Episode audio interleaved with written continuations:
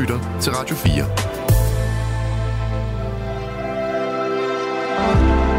Velkommen til et sammendrag af det sidste måltid. Hvad er det for et eftermæle, man efterlader sig? Især hvis man er en offentlig kendt person. Det er det spørgsmål, som det sidste måltid sværmer rundt om, og ikke mindst, hvad for et eftermæle, som personen selv gerne vil have. Det er konceptet for det sidste måltid, hvor at Lærke Kløvedal hver eneste uge inviterer en kendt person ind, og inden da har hun bedt dem om at vælge de tre retter, de skulle have, hvis de skulle dø i morgen. Samtidig så har hun skrevet en nekrolog på baggrund af ting, der tidligere er skrevet om dem, som hun læser højt for personerne, mens de får serveret det her måltid af programmets huskok Jonas Frank ind på Restaurant Frank. Og i den her uge, så har jeg fundet tre tidligere klip frem til dig fra tre tidligere gæster og tre tidligere måltider.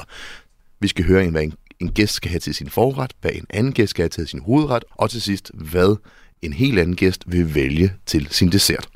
Og den første tidligere gæst, jeg har fundet et klip fra i dag, det er politiker Jakob Mark. Og hvad han skal have til sin forret, det kan du høre lige her. Okay, Jonas. Du, har, du fylder bordet op. Stille og roligt begynder det at blive fyldt i hvert fald. Jamen, Skal vi øh, call den? Jamen lad os gøre det.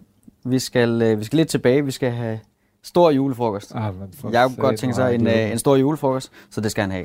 100%. Og øh, det kan godt være, at du skrev, at øh, måske vi- hvis det var for meget, så kunne du godt vælge tre rigtige retter, men, men sådan er det ikke her. Ah, men jeg, Der er det, der er det, man gerne vil have. Man skal have det, man, Og man det skal er have det, man En har kæmpe opfordring til alle de næste Der- gæster, om bare at fyre den helt af. Der er ikke en sjæl på Christiansborg, der i dag ikke har fået at vide, som jeg har mødt, at i dag skulle jeg have det store julefrokostbord. Jeg har bare glædet mig som en lille dreng. Ja, ja. Hvad hedder det? øh, Så, så jeg har i hvert fald prøvet så meget som muligt at, at fylde alle ønsker. Øhm, så det kommer lidt i nogle heats, som, som man kender det. Mhm. Til at starte med. Kajsild, længst over. Øh, så er der laks.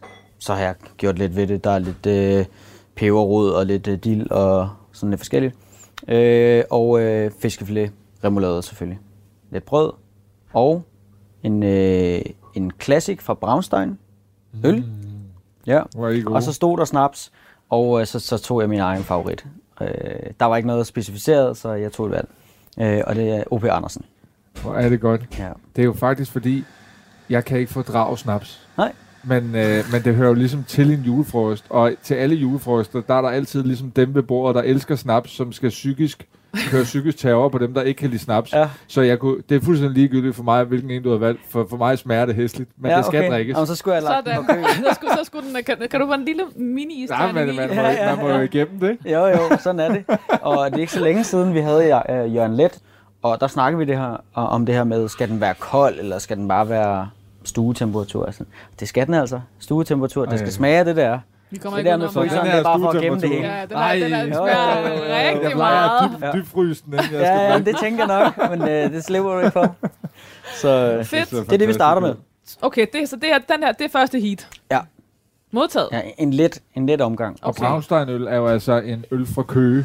Ja. Et lokalt uh, bryggeri, som startede med at ville lave whisky, men det kunne de ikke få lov til, jævnfør den danske lovgivning. Uh, så de var nødt til at starte op som bryggeri, og så blev det en kæmpe succes. Og så kunne de få lov til at lave whisky, og har nu blevet dømt uh, uh, ros for at lave verdens bedste whisky og gin. Okay, mm, selvom de så startede et helt andet sted. Ja, ja. Okay. Og de store sælger også deres øl her. Det, det kan du få mange steder efterhånden. Braunstein? Ja. Ja. ja. okay, sejt. Skål. Skål. Velkommen. Tak, Jonas. komme. Hvorfor, øh, hvorfor skal vi have julefrokost? Jamen, da jeg ligesom fik invitationen til at vælge, hvilken mad jeg øh, helst vil have, så jeg er faktisk typen, der altid har spurgt folk sådan rimelig hurtigt, når jeg lærer dem at kende, hvad er din livret? Og, så, øh, og der findes jo ligesom to typer mennesker i det svar. Der findes dem, der bare lynhurtigt kan sige lasagne, eller også så er der dem, der bare siger, jamen det kan jeg da ikke vælge. Hvor jeg sådan til altid, det bliver jeg sådan lidt frustreret over, fordi det er jo ikke et bindende svar. Altså, du kan jo godt Det er det her. Ja, du kan jo godt sige dagen efter noget andet af min livret. Og der tror jeg bare, for at min livret har altid... Altså, jeg har hele tiden skiftet, hvad jeg har lyst til. Men så hvis jeg skulle have et måltid, så fik jeg lyst til at tage det her julefrokost, fordi der rummer så mange retter i én ret. Og så også fordi det er forbundet for mig med så mange gode minder.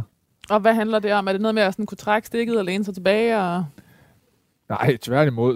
Når vi til julefrokost der øh, i drengegrupperne der, så bliver der sgu ikke trukket stikket. Øh, der er jo fuld smæk på, og man sidder og griner og råber og joker og har det sjovt. Men jeg synes jo, de øh, tidspunkter i livet, hvor man har det allerbedst, det er jo der, hvor man virkelig er til stede. Mm. Og når man sidder til en julefrokost, så, så er det svært at være på arbejde imens, fordi det gør øllen og snapsen ligesom umuligt. Og man sidder der længe, fordi du skal igennem mange retter, Mm. og du ved, det kommer der hvert år, øh, og man har glædet sig. Så man er bare der med dem, man elsker, og det elsker jeg. Men der er nemlig det der med at, at trække stikket, nemlig i hvert fald i forhold til arbejde. Ikke? Mm. Øhm, Det er rigtigt. Og der tror jeg, indtil for meget ganske nylig, der øh, var alkohol faktisk det eneste, der kunne få mig til at trække stikket fra arbejde. Ja. Fordi jeg vidste, at når jeg havde givet, eller når jeg havde drukket tre øl, så kunne jeg stadig gå live på news eller radioavisen, og det gjorde jeg. Men drak jeg fem øl, så begyndte man måske at kunne høre det, og drikker det over, så ville det være dumt. Ja. Og det betød jo bare, at når jeg så var i sådan nogle sammenkomster, hvor vi skulle hygge os og have nogle øl, så på et tidspunkt var jeg nødt til at lægge den der forbandede telefon væk. eller bare skynde dig at drikke fem øl. Eller skal man drikke, for det sørger drengene jo for, at- at få mig hurtigt igennem, så de slap for at se på den der telefon. Der er noget, øh, øh, du har... Øh, du har skrevet en bog, som vi også kommer til at, at, at snakke om i det her program, fordi den, det, er, det er di- din fortælling. Det er en historie om at være politiker på højeste niveau og, og øh, gå voldsomt ned med stress. Og øh, den er blevet sindssygt godt modtaget, og det tror jeg også, den er, fordi at du øh, nemlig også fortæller om alle de her ting. Altså du ved, der er sådan en... Øh, øh, jeg, jeg ved ikke, hvorfor det er sådan, men, men, men, men, men det, det, der, er jo, der er jo, mange af dine kollegaer rører for eksempel ikke alkohol, mm. fordi de er bange for, samt, at samtalen bliver sporet, altså sporet derover eller mm. det ved jeg ikke, nogen skulle tro noget, eller hvad ved jeg. Og du, du, kommer, du kommer med en ny energi, hvor en del af din bog handler om at drikke sig stiv med dine gøgevenner. Mm. Øhm, hvad, hvad har du haft af, af tanker omkring den måde at gå og være politiker på? Og, Altså, jeg tror jo, for det første tænkte jeg, da Gyldendal spurgte, om jeg ville skrive den bog, at hvis man som 31-årig skal kaste ud i at skrive noget, der har snærten af en selvbiografi Mm. mm. over sig, så skal man godt nok være meget ærlig, Mm. mm. for ellers har den ingen berettigelse. Det er sådan noget, man skal gøre, når man er meget ældre, trods alt, ikke? Og så tænkte jeg bare, nu lægger jeg det helt ærligt frem, sådan som jeg har haft det. Øh, og så kan man sige, Nå, var det så for din blå øjnes skyld? Nej, det var faktisk også, fordi det var med til at gøre mig rask at Mm. skrive den bog. Øh, de kapitler, hvor jeg sad og græd, imens jeg skrev dem, øh, der gik det op for mig, der var noget, der ikke var, som det skulle være, eller havde været, som det skulle være. Og så havde jeg i mit hoved bildt mig ind, at der var nogle ting, jeg ikke var så god til at håndtere. Og det, det, altså, det påvirker mig ikke. Så den hjalp mig også, den bog. Og det kunne jo ikke hjælpe mig, hvis den ikke var ærlig. Så det er andre mennesker end mig selv, der har pillet ting ud af den bog. okay, Fordi det blev for meget om dem. okay. Kom for tæt på på en eller anden måde. Ja, familie, venner og så videre. Ikke? Og det har jeg fuld respekt for. Men øh, Men der er noget med, at tekst øh, kalibrerer en. ja, Ikke? Der er noget med, man, som du siger, at det der med, når man, når man reagerer på det, man selv skriver. mm. At hvis man kigger på, hvad det er, man reagerer på, så er der ret meget læring i det, ikke? ja, det er der. Det, og der var, jo, der var jo kapitler, hvor at, øh, dem, jeg begyndte stadig at tude, da jeg læste det 6. gang. Altså, hvor, og det kan jo også igen lyde lidt selvfedt om sin egen bog, men det var jo bare, fordi der var nogle ting, der gjorde nas. Mm. Øh, når man er syg, så gør det jo nas. Øh, så jeg tror, det, det håber jeg, at det, som folk måske kan mærke, at øh, der er nogle af de der kapitler, øh, der er ikke filter på dem. Må jeg Ja, du skal starte. Du skal fuldstændig starte. Og prøv at høre, jeg har skrevet en nekrolog. Ja. Alle de her ting, vi snakker om, øh, nu kommer vi selvfølgelig ind på i, i løbet af din nekrolog. Jeg har givet dig et par, et, nogle forskellige overskrifter, Jacob, mm. som Mhm. jeg gerne vil, øh, jeg gerne vil læse op for dig, og så vil jeg gerne have, at du øh, forholder dig til dem, og i sidste ende vælger en af dem. Ja. Den første lyder sådan her. Mens Jacob Mark udarbejdede ro på reformer og kæmpede for bedre trivsel for resten af nationen, blev han selv så stresset, at han mistede store dele af sit syn. Mm. SF superstjerne Jacob Mark er død.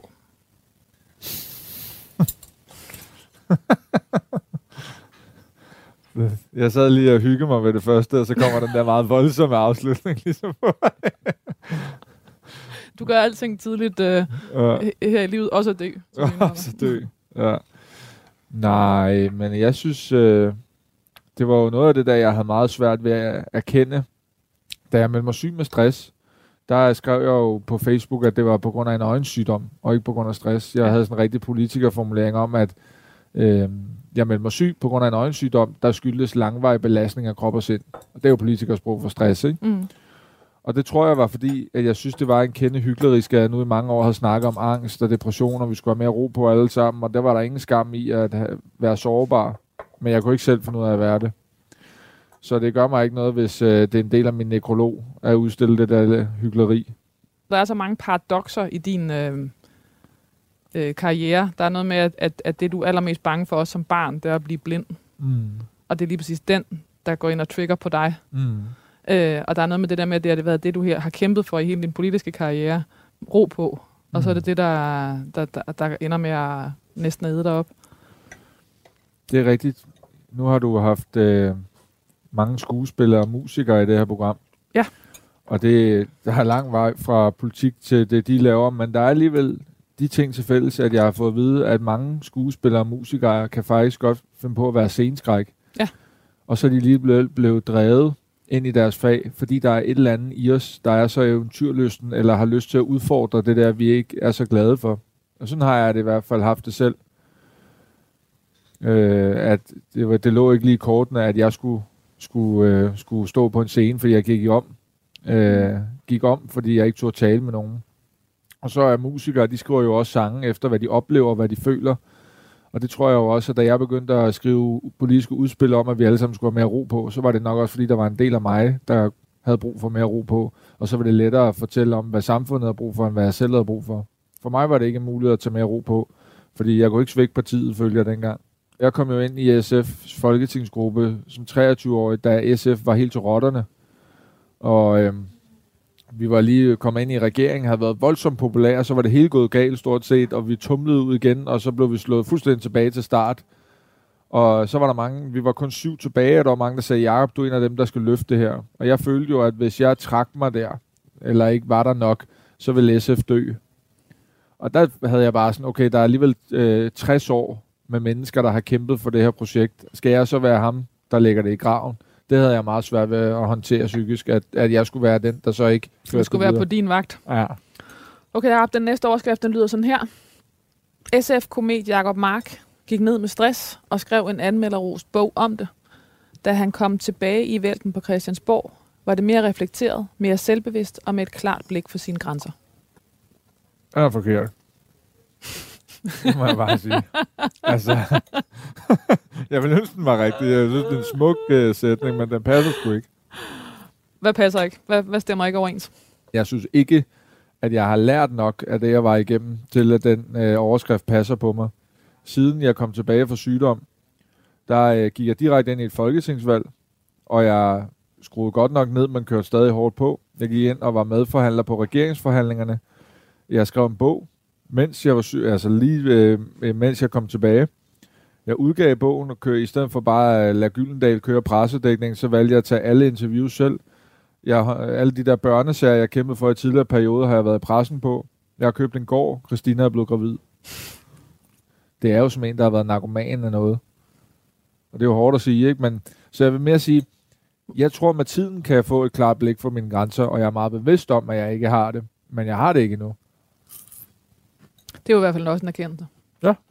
Til gengæld har jeg, vil jeg heller ikke kvæle det der drive, Mm. og den der, man skal jo ikke være bange. Det er også det, øh, der er en af pointerne i bogen, det er, at jeg tror, der er mange, der ikke så tale om det, fordi de er bange for, kan man så ikke leve et stresset liv i en periode? Gud, Jo, det kan man godt. Man skal bare komme ned igen og holde de der pauser. Jakob Mark sagde alle de ting, en politiker ikke plejer at sige, og blev en af Christiansborgs mest øh, vældige politikere. Hmm. Det ved jeg ikke. Det synes jeg er svært selv. Sådan... Der er mange, der siger det der med, at jeg siger ting, politikere ikke plejer at sige. Men det er ikke noget, jeg tænker over. Og det ved jeg heller ikke, om jeg synes. Jeg synes måske, at der er en ny generation af politikere på vej. På tværs af partier, hvor alt ikke skal være stift og papegøjesnak. Øh, men jeg har da også nogle gange råd mod det der papegøjesnak, og så bliver det da også udstillet hjemme hos mor og far, der, der bare siger, så er du blevet levebrødspolitiker. Er det det, der handler om, at der hele tiden er sådan en øh, samtale, en, en sund samtale med, øh, med Køge? Jeg tror, jeg betyder meget. Mm. Altså, jeg får det at vide med det samme, hvis øh, folk synes, jeg bliver sådan for politikeragtig. Og så er drengene der, ikke? Mm. Hvad for en vil du vælge, Jacob? Den første, tror jeg. Den hed, mens Jacob Mark udarbejdede ro på reformer og kæmpede for bedre trivsel for resten af nationen, blev han selv så stresset, at han mistede store dele af sit syn. SF's superstjerne, Jacob Mark, er død. Ja. og fordi jeg elsker afslutningen. Den er så... jeg kan godt lide, når det er lidt kontant der. Jeg synes, den passer. Og jeg kan godt lide det der med, at uh, der, den også indeholder det, det, der var svært. Ja. Livet uh, at det der... Der var sgu noget, jeg kæmpede for, og det mener jeg også virkelig. De der med, at der går for hurtigt i vores samfund. Men så, så skal høre det da også med til historien, at jeg så heller ikke selv fattede at skrue ned. Der er en good old sådan en live what you preach. Mm-hmm. Jakob, din prolog starter sådan her. Jakob Marks historie er historien om et politisk talent, som på rekordtid tog turen mod de politiske tinder. Men det er også historien om en drengerøv fra Køge, der kørte sig selv så hårdt for at bevise sit værd, at han endte fartblind i totalt sammenbrud.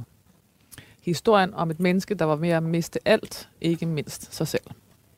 Nu fra Berlinske 23. Mm-hmm. Okay, Jacob, nu kommer vi ikke udenom det. Åh oh, ja. Til snapsetid. Ja, det burde det være dig, der sagde det til mig. Det er jo dig, der har bestilt den. Vi tager ikke den hele. Vi, vi bider den midt over. Og den er helt varm, så må jeg vildt Ja. meget snaps. Skål. Skål. det er din egen bestilling. Ej, nej, nej, nej. Jeg har aldrig før haft en gæst, der er ved at kløjse over sin egen bestilling. Jeg hader det lort. Så skal jeg sidde og skynde dig at spise brød for at få den grimme smag væk. Ej, ja, det er også så dejligt at smage. Jamen altså, altså jeg, jeg, jeg prøver at leve op til dine egne forskrifter her. Det er, Ja, ja, men det er en del af pakken. det er en del Det af pakken. Men øh, således øh, varm i svækket. Mm-hmm. Jakob Mark blev født i 1991 i Køge og voksede op i Algestrup, en Ja. lille by syd for Køge. Moren arbejdede i en pølsevogn og tog nattevagter på sygehuset, mens hun læste til lærer, og faren var fængselsbetjent. Ja. Det var altså rigtig dejligt at have en mor, der arbejdede i en pølsevogn, når man er lille, skal jeg så sige. Der- Særligt fordi hun så arbejdede i en pølsevogn, der lå 500 meter fra Herfølge Stadion. Og på det tidspunkt, der var Herfølge et rigtig godt hold. Det var i den tid, hvor de blev Danmarksmestre. Øh, og de kom altid over til min mor og bestilte øh, mad, efter de havde været til træning, eller i hvert fald en gang med dem. Så en gang til min 10-års fødselsdag, som var den bedste fødselsdag i mit liv, der havde hun øh, jo serveret så mange pølser for dem, at de inviterede mig ned i omklædningsrummet. Ja, så det var en Okay. stor oplevelse. Altså, så der, du blev simpelthen, øh, du kom bedre fra start i livet på grund af de uendelig mange pølser, din mor serverede for Gud Ja. ja. at være mand. Og så sad jeg altid, øh, når, jeg ikke lige, når jeg ikke kunne blive passet, så, sad jeg, så var der sådan en spillemaskine. Ja. Så, og det var sådan der mit, øh, min, min hang til konkurrence og præstation og spil startede. Jeg sad bare der og kørte citongerne i den der spillemaskine og trykkede på knappen der og kværnede is imens. Det lyder som... Det var ren lykke. Ej, nu kommer der tarteletter, mand. Ja, der kommer mange ting nu, så øh, For jeg håber, du har appetit. Det er det bedste, jeg nogensinde har deltaget i det her, tror jeg. Sådan. Vi, vi bestak ham med mad. Det var ligesom med pølserne, da du var barn. Fuldstændig. Jeg, jeg var lidt i tvivl om, vi skulle dele det op i to øh, afdelinger, eller hvordan. Jeg kunne ikke sådan helt tyde det ud af, hvad du har skrevet. Det var fordi, Men du bare det. var gået i... Uh, Ja, ja, bare Jeg plukke kunne godt tænke mig det ene og det og det ene. også været sulten, da jeg skrev Ja. Ja, det. ja, det en kan jeg næsten fornemme. Ja. Så nu tænkte jeg, nu, nu kører vi bare ind, og så kan I jo selv styre det, ligesom man, man gør, ikke? Øh, så der er, øh, der er lun leverpostej med bacon. Der er øh, ribbensteg, flæskesteg. Der er øh, frikadeller. Der er, øh, hvad hedder det, agurkesalat. Mhm. Og der er også lidt øh, rødkål til, til, hvad hedder det, til grisen, hvis man har lyst til det. Øh, ribbensteg. Og så er der mørbrad med bløde løg. Mm, Til modtaget. slut er der tarteletter.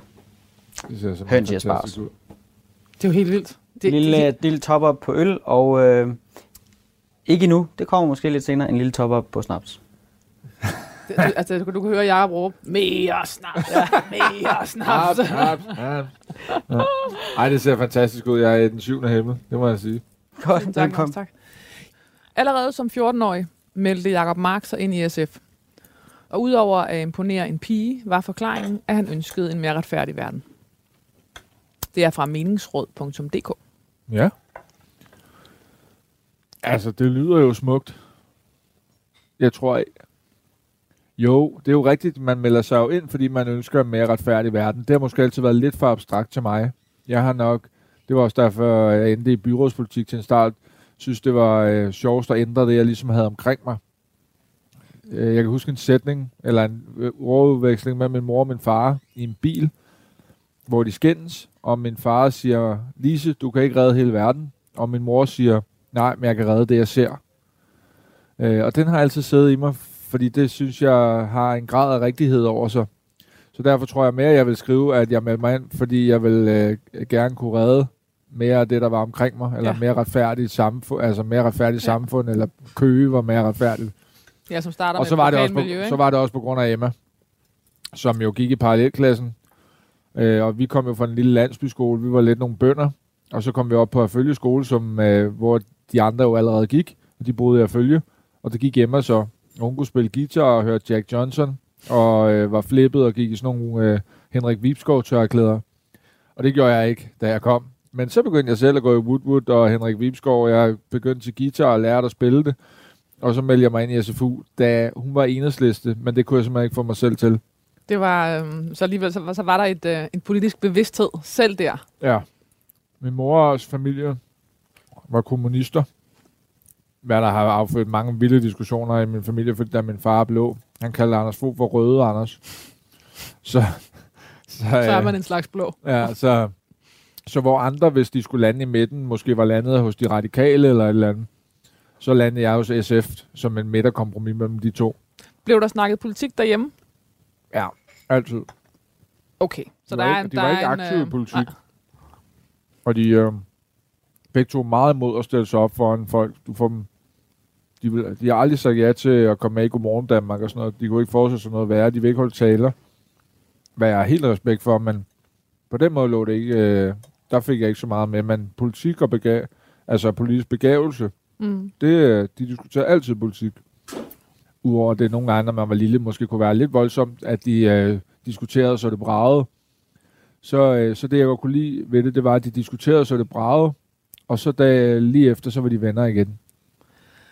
Der er sådan et tema, der går igen i researchen om dig, som handler om øh, vejen til politik, eller til storpolitik, øh, aldrig lå lige for. Øh, den bliver du simpelthen nødt til at forklare mig. Hvis jeg skal være helt ærlig, så har jeg egentlig aldrig rigtig haft lyst til at være politiker.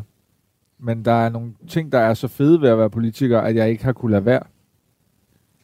Øh, og der er der nogen... Og dem blev du nødt til at rise op for mig, for dem, kom- dem, de, det er altid, et, øh, det er altid øh, værd at understrege, når man har været sygemeldt for stress fra noget. Ja, men Hvad det, er det, det, er så så er det ufattelig vildt og fedt at ændre noget for folk.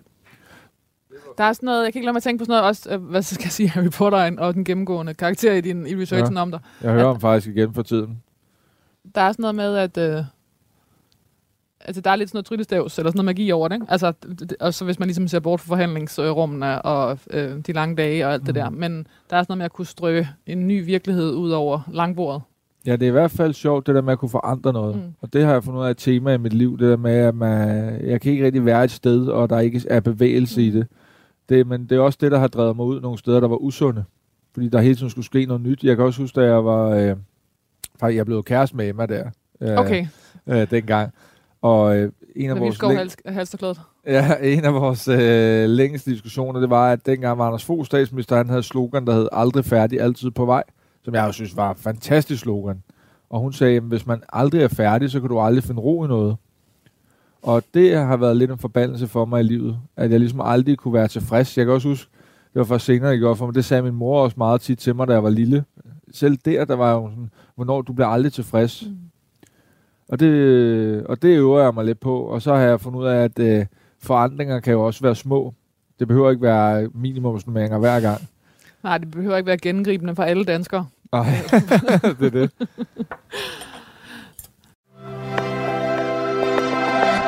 Radio 4. Ikke så forudsigeligt.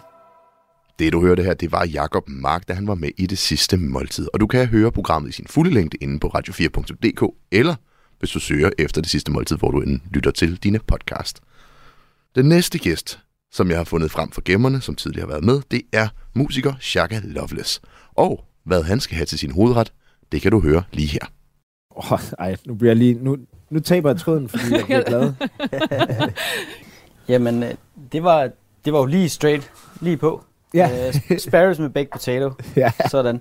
Og, og det er nok også noget med noget, øh, noget familie og sådan noget, kunne jeg forestille mig. Jamen, det er det. Men det er jo, det er jo så mere øh, min, min far, øh, som jo er fra Florida. Det, der er med den der baked potato, det er i virkeligheden, fordi jeg plejede altid at få pomfritter til, Ja, men min far, ja, han skulle have baked potato. ja.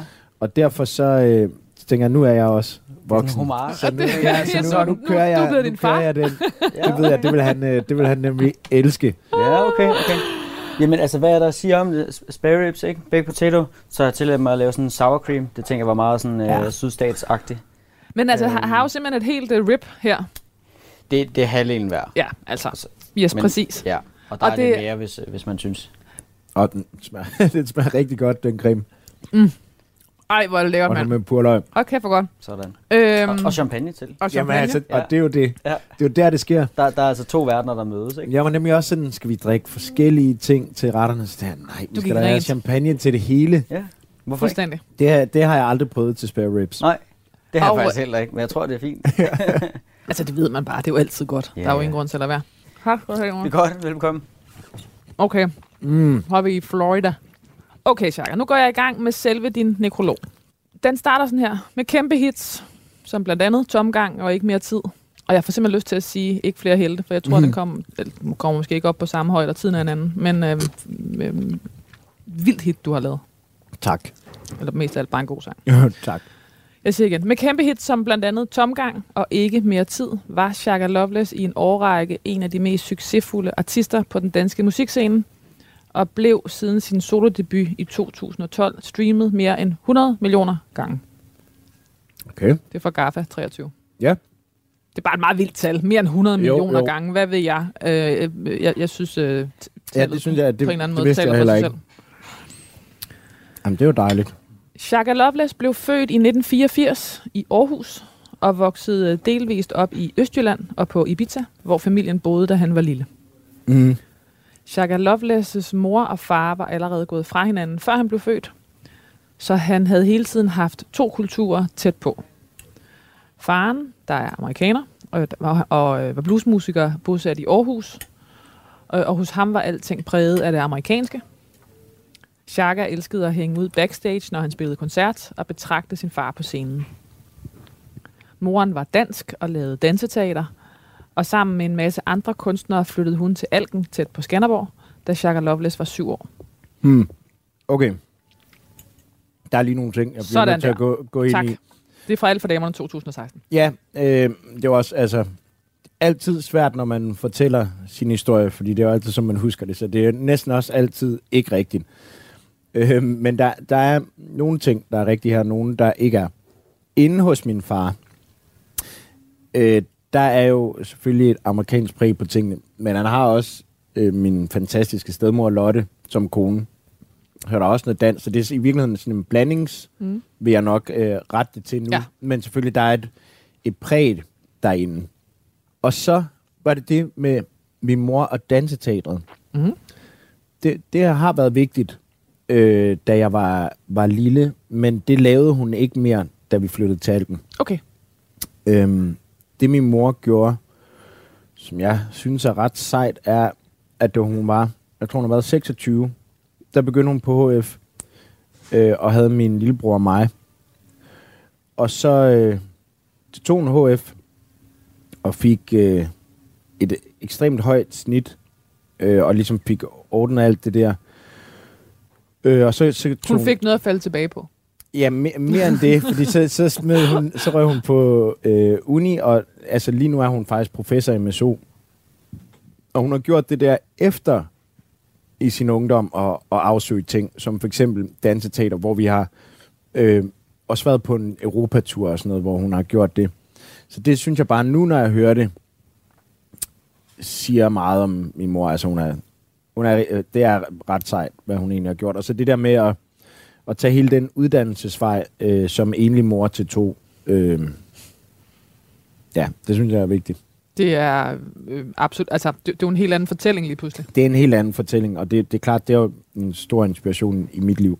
Men jeg ved ikke, igen, der er nogen, der har hørt det engang, og så er det ligesom blevet øh, det vigtigste i min opvækst. Det er en vigtig del af min opvækst, fordi det var så anderledes.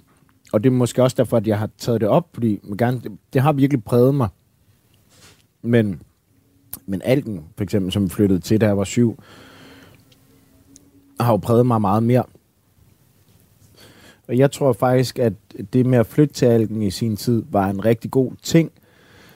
Det, nu når du lige siger det, at jeg tænker, øh, i forhold til min mor, fordi der var en masse unger på min alder, øh, også på min lillebrors alder, øh, og en masse andre gode forældre, så, så vi netop kunne, at det tror jeg egentlig alle har haft gavn af, men man hjalp hinanden. Det var en landsby, ikke? Så kunne være henne hos nogle andre, hvis, hvis hun skulle et eller andet, eller nogen kunne være henne hos os. Og man kunne altid spise hos alle folk og sådan noget. Ja, og man var ikke den eneste. Altså, der var også der var andre, der ligesom, eller best case i hvert fald, holdt øje, altså, eller, mm. eller, eller lagde en, Mm. øh, hvad skal jeg sige, gav en jakke på, hvis man frøs. Eller, du ved, altså, at, at man ikke var den forælder, der skulle være der som den eneste hele tiden. Ja, ja. Og, og så havde vi, vi havde sådan en sportsplads, og der var vi jo bare mest. Så, så i virkeligheden så forældrene os måske heller ikke så meget. Øhm, fordi det var sådan et helt centralt samlingspunkt for, for alle ting dernede. Så var det sport og musik, der ligesom var din, øh, din, din barndom. Øh, ja, og nok mere sport. Vi spiller også lidt computer, men, øh, men det var ikke helt lige så langt fremme, som det er nu. Så ja, jeg er også venner med mange fra, fra dengang stadigvæk. Okay. Er der også noget af det, der du siger med, at, at, at øh, i forhold til sociale sammenhæng, Mm. at der er også, øh, altså, trygheden i de venner, der er gamle, er, fylder måske også endnu mere. Altså. Helt sikkert. Øh, og spørgsmålet er også, tænker jeg også lige nu, der kommer alle mulige ting til mig i dag. Det er godt, Lærke. Så får, så får jeg tænkt lidt, men om måske også, at noget af min øh, ængstelighed kommer lidt af at have været forskellige steder. Mm. Og gerne vil, altså jeg, jeg, er en, jeg vil gerne passe ind. Det, øh, det synes jeg er rart. Jeg har ikke behov for at tale på samme måde, hvis jeg øh, er sammen med en eller anden øh, fra... Ja, hvis jeg, hvis jeg er sammen med en eller anden... Du vil gerne gå den ekstra mil for at passe ind. Ja, jeg behøver ikke at snakke på samme måde til en pensionist og til en på 18. Det gør ikke dig noget at lave dig en lille smule om, så når folk omkring dig bliver trygge i dit selskab. og det er i hvert fald sådan, jeg er. Øhm, og det tror jeg, der har at gøre med at have været forskellige steder og gerne ville passe ind. Men jeg tænker, hele det her, måske endda mere, når man bliver over 10, og man sådan virkelig begynder at definere sig selv på vejen mod at blive voksen, det, det er jo nok en svær tid for alle, og alle føler sig nok lidt anderledes. Men hvis du så faktisk ser anderledes ud, så er det måske et ekstra lag i det, eller har været det for mig. Jeg fortsætter her, øh, Shaka. Mm. Øhm, som 19-årig flyttede Shaka Loveless hjemmefra til København. Han nåede at udgive to plader med The Gypsies, og et med We Brothers. Ja. Øh, begge bands havde, øh, og det er et citat fra Berlinske, havde moderat succes. Øh, Blandt andet på P3, hvor The Gypsies hittede med Part of Me, og Are We Brothers med Come Around i slutningen af nullerne. Mm. Men det var først som soloartist, at Shaka Loveless fik det helt store og brede gennembrud. Mm. Mm. Indtil da havde han altid følt, at det var meget tæt på, at det skete. De to bands var i flere store kontraktforhandlinger i udlandet, hvor der, manglede, øh, hvor der bare manglede det sidste. Efter hans sologennembrud var det sidste der, og endda i overflod. Mm. Mm. Det er sådan set meget godt. Øhm, var vi i store forhandlinger med Gypsies? det, det skal jeg lige tænke mig, men vi var med Are We Brothers, og, og med Gypsies spillede vi også i udlandet. Øhm, og der var sgu også et, der var et eller andet med en, vi havde en manager i London, altså det hele er, det ligger lidt langt tilbage. Men det er ikke, øhm, Og var det fornemmelsen af, jeg fornemmelsen af, at det kunne have gået alle, det kunne faktisk Jo, godt have gået alle det var veje. det. Ja. Altså, Gypsies, det var jo et, et eventyr, øh, da vi flyttede herover. Vi skulle, for det første, Så kom vi i studiet med Abdulaziz og Stungun, øh, Bjørn Vindem. Men Abdulaziz og Stungun var vores kæmpe helte hjemme fra Aarhus, og de, de burde være alles kæmpe helte. Det, jeg tror, der, der er flere, der elsker dem, men de ved, de spiller også er med på Snarl Silla-albummet og, øh, og spiller med alle mulige. Men det var en kæmpe ting. Men så det næste var, at vi skulle, at vi varmede op i, øh, i Storvega for The Roots, og ikke super lang tid efter varmede vi op for Fugees i Forum. Så det var sådan det var så vildt at, at flytte herover, og pludselig vi lavede plade. Så havde vi Part of Me, øhm, der var på vores første plade. Øh, vi har faktisk flere numre på P3 øh, end det, men det blev spillet ret meget. Men udover det, så var det på boogie-listen. Som var vigtigt på det tidspunkt. Det var vigtigt på det ja. tidspunkt. Så ja, helt klart, der var, der var virkelig en god øh, fornemmelse omkring det, og vi fik jo en masse respekt, også fra folk, som vi respekterede. Og det er jo så det, der har udmyndtet sig i at, at have spillet for dem, hvor vi så har været backing band senere hen. Og så, så på et tidspunkt, så nogle af os fra Gypsies lavede så Are We Brothers, hvor vi byttede lidt rundt, så jeg sang ikke længere, så spillede jeg bas, og Lasse, han, han var så forsanger, og så er det... Men det var samme konstellation af, af Nej, det mennesker var, det var plus fire, minus? fire af os. Okay, Ja. ja. Øhm, men øhm, i forhold til de der ting, med, som vi har talt om tidligere, med sådan lidt den der angstfyldthed og sådan noget, den var der jo ikke der. Det var også mod verden, og, og det var rigtig fedt. Og jeg kan i virkeligheden rigtig godt lide at være i et band. Så det der med at være ind som soloartist, øh, er, er der er der også et eller andet øh, paradoxalt i. Jeg vil så sige, at jeg omgiver mig med, med folk, som jeg kender. I dag. Ja, det gør jeg, og, og skriver med dem mm. og producerer dem. Altså, du ved, tanken om, at en soloartist laver alting selv, er jo en, en kæmpe løgn, som nogle pladeselskaber eller medier nogle gange gerne vil have ud om folk, men altså, hvis du spørger dem selv, så vil de jo alle sammen sige, nej, nej, jeg har lavet det sammen med nogen. Det er ekstremt glædesfyldt at se, fordi I også, altså det jeg har oplevet, det er det der med, at sådan, også med William Blake og sådan noget, kunne Mm. bevæge jer derhen, hvor energien er, i stedet mm-hmm. for, hvor altså, rettesnoren er. Du lytter til det sidste måltid på Radio 4. Sådan lød det altså, da Shaka Loveless fik præsenteret en tredjedel af sit sidste måltid. Du kan finde hele programmet inde på radio4.dk eller søg efter det sidste måltid i din podcast-app. Og med det, så er vi også nået til desserten i det her highlight-program. Og den sidste gæst, og som har valgt den sidste ret, det er forfatter Glenn Beck. Og hvad han har valgt til sin dessert, det får du lov til at høre lige her. Svirfrugtsalat. Eller abemad. Abemad, Det ja. var faktisk Ja, som jeg øh, siger. skrev. Ja, ja. Øh, men jeg tænker, det går, går mere eller mindre ud på et. Så en masse forskellige frugt, Mm-hmm. øh, lidt flødeskum og øh, mørk chokolade. ja. Tak, Jonas. Velkommen. Hvorfor skal vi have abe med? Det er, har altid været yndlingsdesserten. Det, øh, min, min mor lavede det, når jeg havde fødselsdag, og så var der altid sådan en halv skål tilbage. Og så gik jeg øh, 1, 2, 3 dage efterfølgende og spiste det øh, med en ske ned i en skål. Mm. Ja. Det ved jeg ikke, det Til har altid... Ja, Mm. Ja. I mange år pakkede Glenn Beck forfatterdrømmen langt væk. Da han endelig satsede, blev det et stort vendepunkt. I 2017 var han 25 år og lige gået i gang med sit uh, universitetsspeciale i psykologi.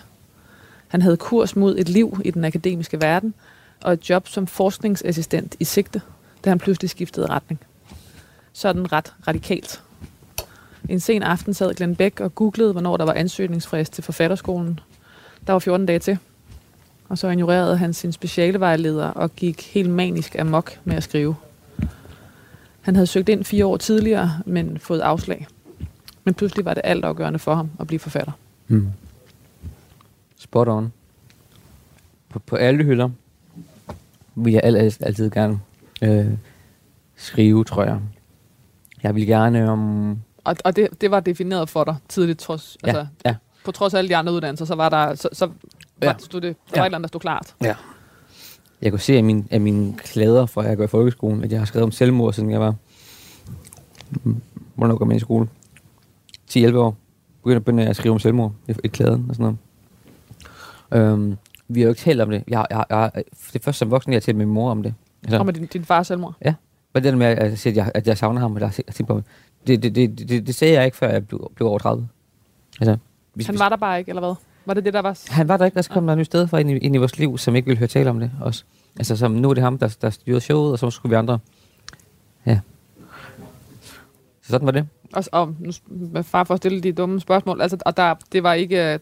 Der var ikke, det var ikke et, et, en skole, hvor man sagde, han har nok brug for, eller børnehave, hvor man sagde, nok brug for at, at snakke med nogen, når Nej. han lige har mistet sin far. Det, det, Nej. De ressourcer var der ikke. Nej, og, og hvis nogen foreslår det, så tror jeg, at min, min mor ville være sådan lidt bange for systemet. Ja. At de ville tage børnene fra hende, eller at de ville et eller andet. Så det sagde hun også nej tak til.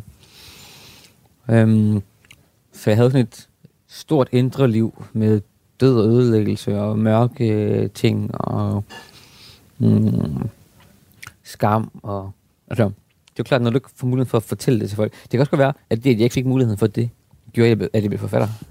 Mm. altså, øhm, så jeg har altid haft fortællingen i mig og behovet for at skulle af med det og ud med det. Og skrev altid. Har altid skrevet. Det vil jeg sige. Jo. Øhm, og både på statskundskab og psykologi vil jeg jo jævnligt vågne op om natten og være sådan en, oh, det er bare, det er bare, jeg lyver for mig selv. Jeg tvinger mig selv til at gennemføre noget, som ikke er mig. -agtigt.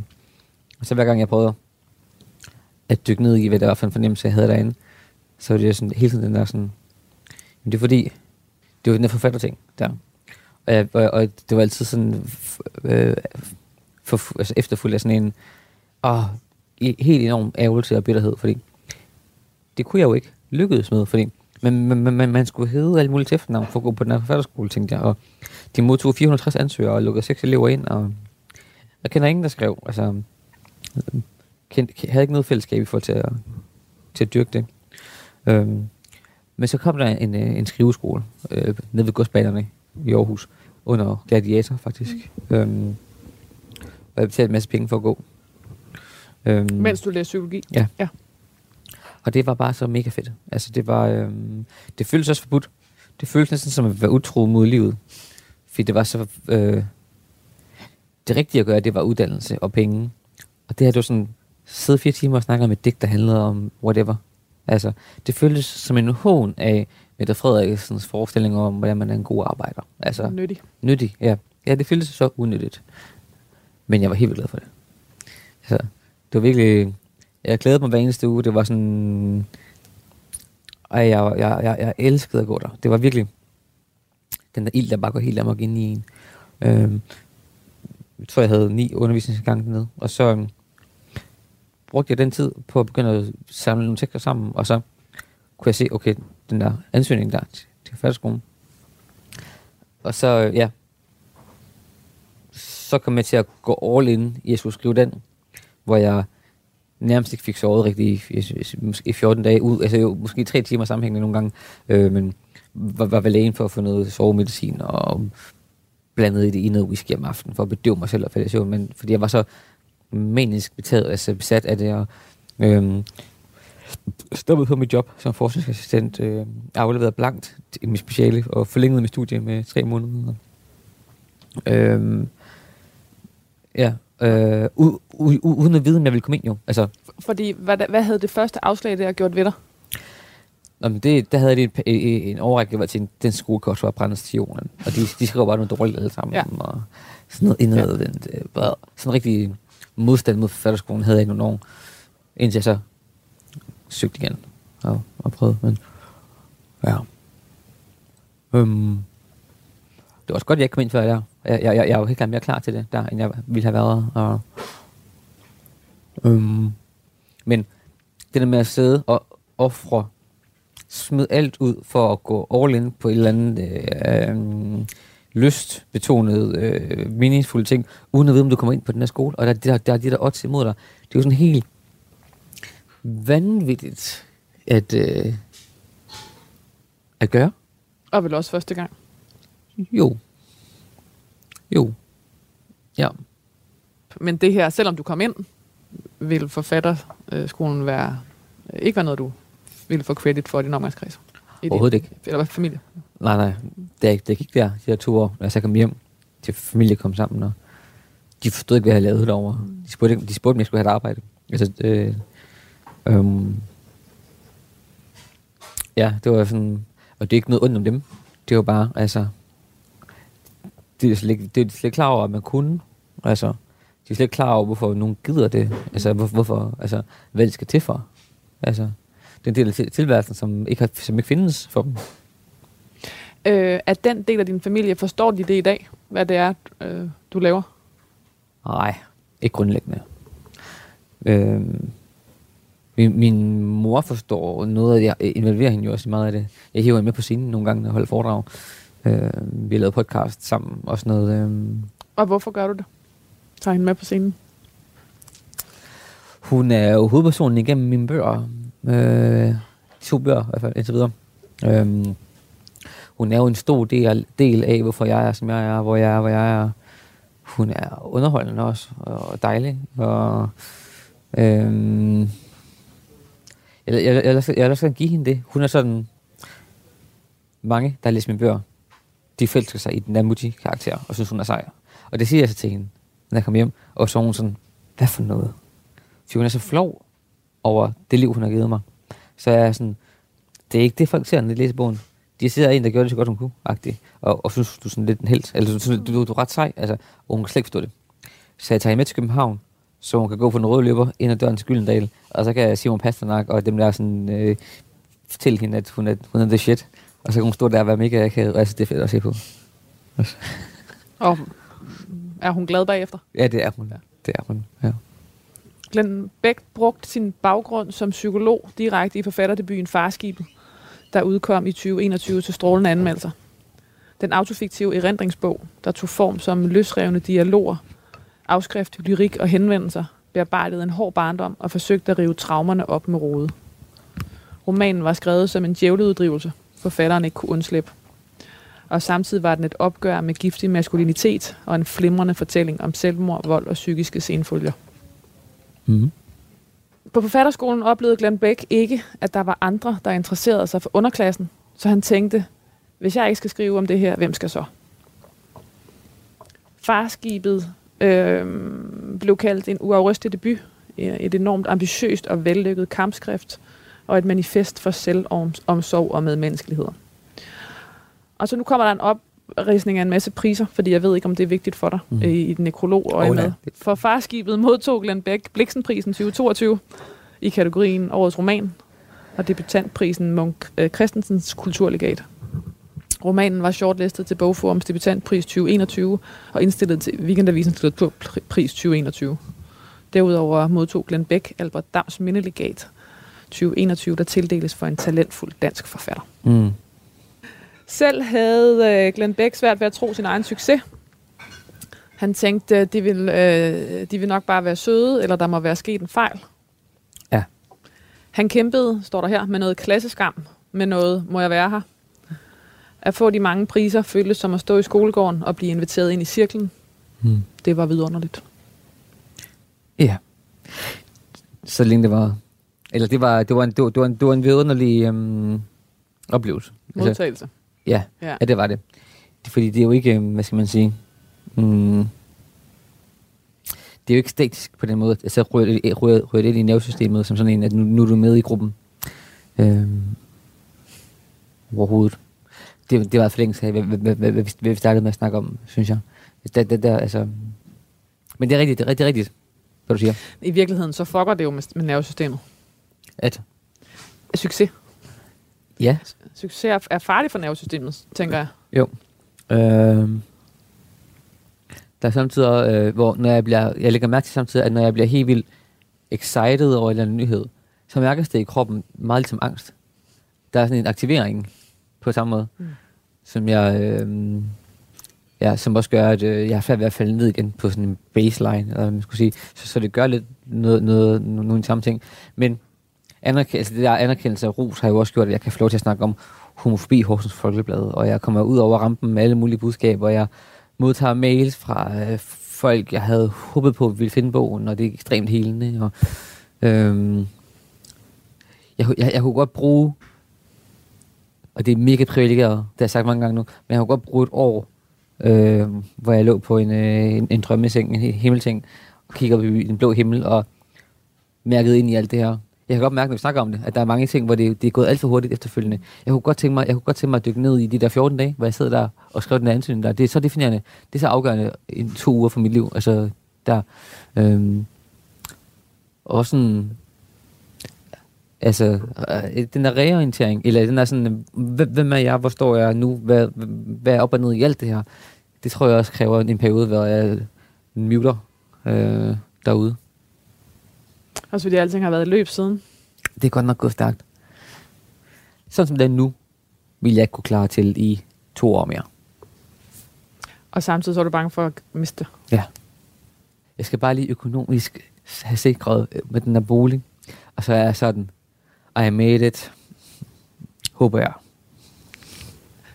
Dog affødte Glenn Becks imponerende succes også misundelse blandt det forfattermiljø, han pludselig var blevet en del af.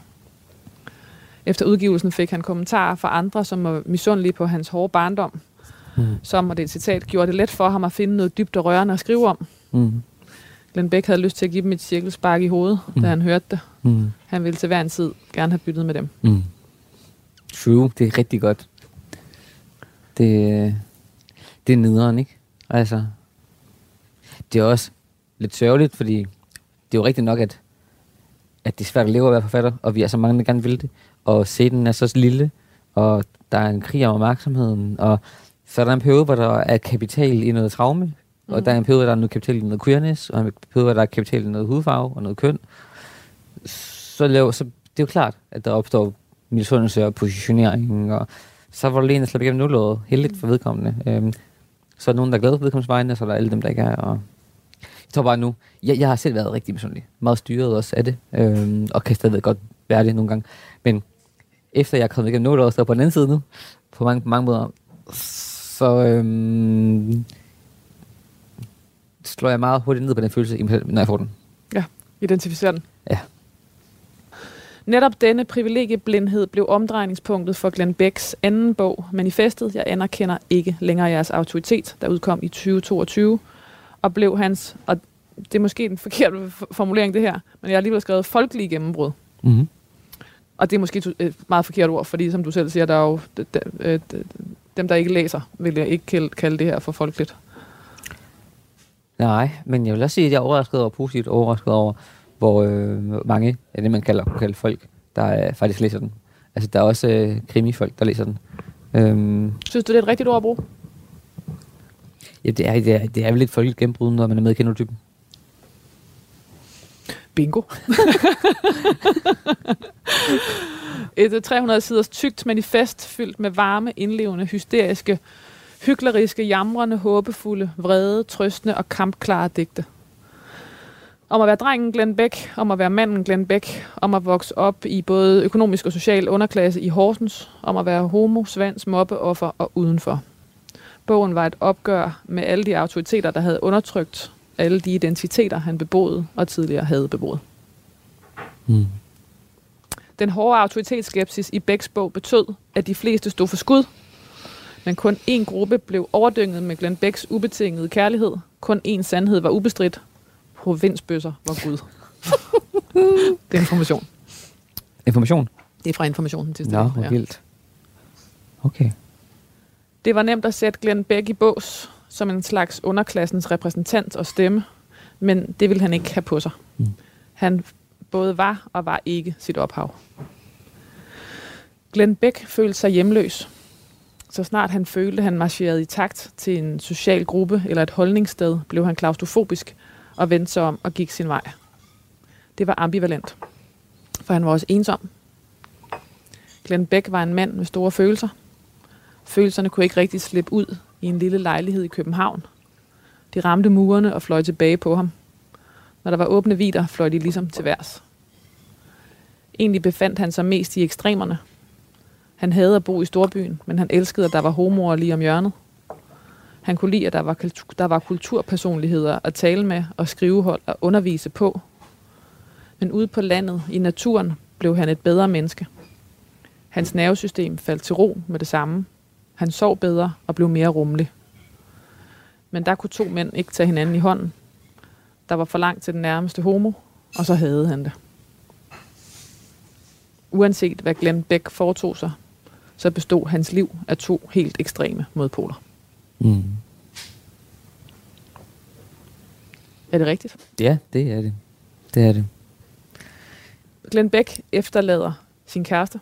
Og så er jeg i tvivl om, jeg også skal skrive din mor Ja, jo, hvis jeg døde nu jo. Ja. ja. og din bror. Fuck, det er trist, det her, mand. Æret være hans minde. Fuck. Du lytter til Radio 4. Det her, det var altså Glenn Beck, da han var med i programmet Det Sidste Måltid. Du kan høre programmet i sin fulde længde inde på radio4.dk, eller søg efter podcasten Det Sidste Måltid, hvor end du nu lytter til podcast. Og med det, så er vi også ved at være færdige for i dag i det her highlight-program af Det Sidste Måltid. Mit navn, det er Kasper Risgaard. Og jeg er rigtig glad for, at du har lyttet med, og håber, du har en rigtig skøn dag, og den bliver ved med at være skøn. Du skal endelig blive hængende, for lige om lidt, så kommer der meget mere god radio. Og indtil da, tusind tak, fordi du lyttede med.